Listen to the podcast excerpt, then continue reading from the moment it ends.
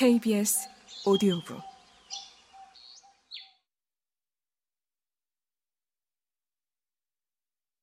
소년과 아버지는 길을 따라 올라갔다. 일주일 전이었다면, 바로 어젯밤이었다 해도 소년은 어디로 가느냐고 물었겠지만 지금은 그럴 수 없었다. 아버지는 어젯밤 그를 때렸다. 아버지는 나중에라도 왜 때렸는지 설명해 주는 법이 없었다. 마치 폭풍 뒤에 고요가 찾아오듯 그것으로 끝이었다. 난폭한 소리가 여전히 소년의 귀에 메아리 치고 있었지만 그가 가진 것은 어리다는 치명적인 약점뿐이었다. 그의 몇 해 되지 않는 인생의 무게는 이 세계를 떠나 날아가고 싶은 그의 욕망을 저지할 만큼은 무거웠지만 이 세계 안에 굳건히 두 발로 서서 저항하고 변화를 꾀하게 만들기엔 너무 가벼웠다.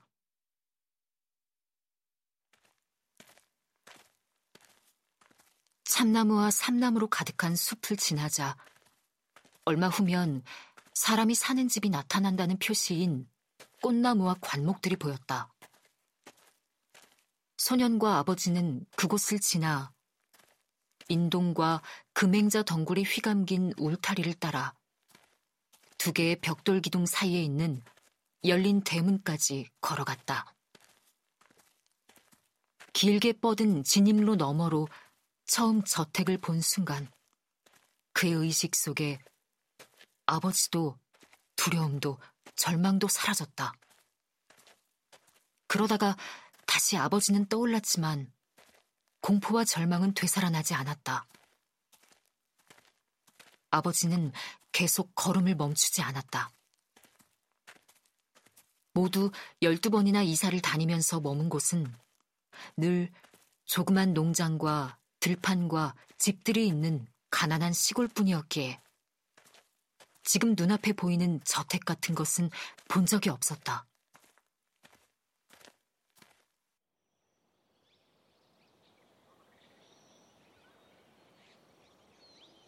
법원만큼 크구나. 그는 숨죽이며 생각했다. 어린 그가 말로는 다 표현할 수 없는 평화와 기쁨에 휩싸인 채. 여기 사는 사람들은 저 사람으로부터 안전하겠군. 저 사람은, 이런 평화롭고 위험 있는 곳에 사는 사람들은 감히 건드릴 수 없을 테니까. 저 사람은 그저 윙윙거리는 말벌에 지나지 않아. 잠깐 침이야 쏠 수 있겠지만 그뿐이지. 만에 하나 이 집에 딸린 헛간과 마구간과 곳간에 그 하찮은 불길이 닿는다 해도 이런 평화와 위험의 마력이라면 끄떡 없을 거야. 그의 마음속에 일어난 평화와 기쁨은 강인한 검은 등과 다시 마주하는 순간 썰물처럼 빠져나갔다. 양철에서 아무렇게나 잘라낸 듯한 뻣뻣하고 완강한 뻗정다리를 가진 그 형체는 어디서도 본 적 없는 이 거대한 저택의 위용 앞에서도 기둥들이 평화롭게 들어선 주랑 앞에서도 결코 위축되지 않았고 그 무엇에도 흔들리지 않을 것 같았다. 태양마저 그 형상을 비껴간 듯 그것은 그림자조차 드리우지 않았다.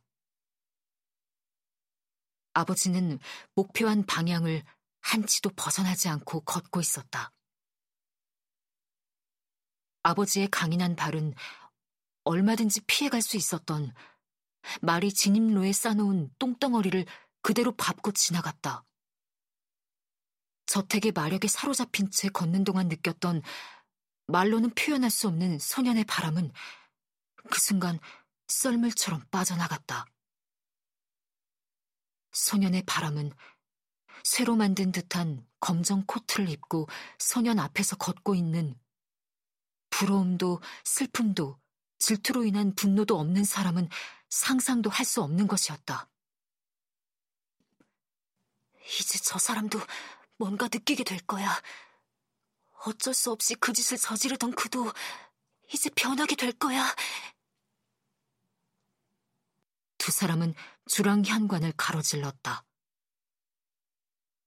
아버지의 시계처럼 정확하게 울리는, 실제로 발을 옮기는 순간과 일치하지는 않는 발걸음 소리를 들을 수 있었다. 앞에 있는 하얀색 문에 전혀 주눅들지 않는 소리였다.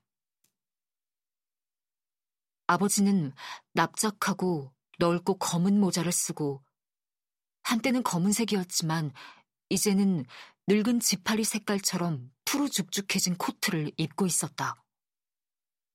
너무 길어서 걷어붙인 소매 밑으로 나와 있는 손은 짐승의 굽은 발톱 같았다.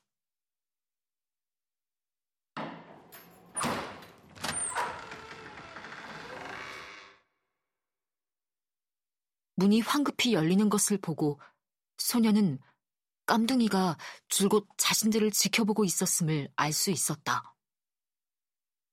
단정하게 빗은 희끗한 머리에 리넨 재킷을 차려입은 그 노인이 문을 가로막고 서서 말했다. 신발 바닥 닦아요, 백인 양반. 여기 들어오고 싶으면 신발 닦아요.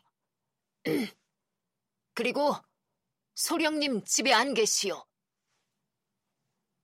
비켜, 깜둥이. 아버지가 말했다.